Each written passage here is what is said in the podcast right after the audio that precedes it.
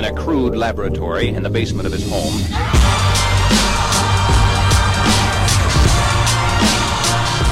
Welcome to the CEO Rater podcast. It's your host, John Mayetta. If you love this podcast, leave us a rating, subscribe at Apple Podcasts, Amazon. Let's chat about Amazon in the movie business. So, Amazon has recently stated that they plan to focus their entertainment efforts around tentpole movies, blockbusters.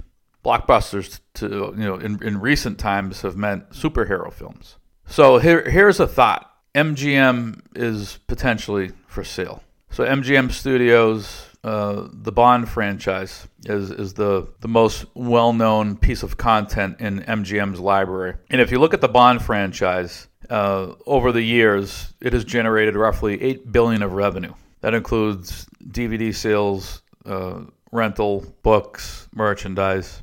Um, if you sort of subtract subtract DVD sales, rentals, books, merchandise, that'd be roughly let's call it two six and a quarter billion of revs, but eight billion in total. And if you look at MGM's recent financials in the calendar year ended 2017, they generated roughly 1.3 billion of revenue, MGM Studios, and approximately uh, 422 million of adjusted EBITDA.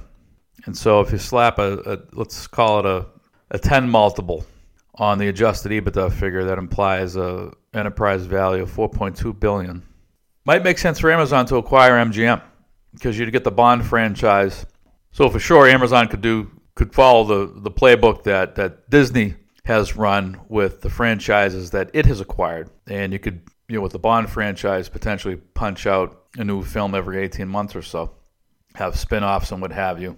And if you were to pay four billion ish for MGM Studios, you know, over time, the Bond franchise probably wouldn't even take quite 10 years, but the Bond franchise alone could more than pay for the, the purchase price. Not to, to and I'm, I'm talking about new ticket sales, not not to, to mention the revenue that you could generate from uh, the content library. And the other thing I was thinking about was I wonder if Amazon would be willing to test the brick and mortar model in the movie business. I wonder if they'd be willing to acquire a small theater chain like Alamo Drafthouse in Austin and run Amazon owned content and potentially third party content through that theater chain.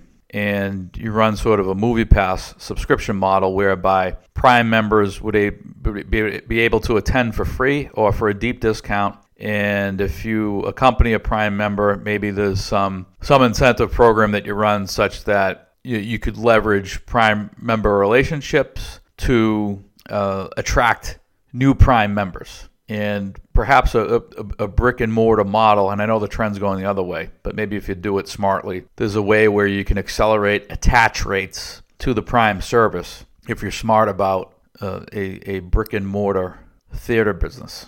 I mean, think about what, what they're doing with Amazon Go.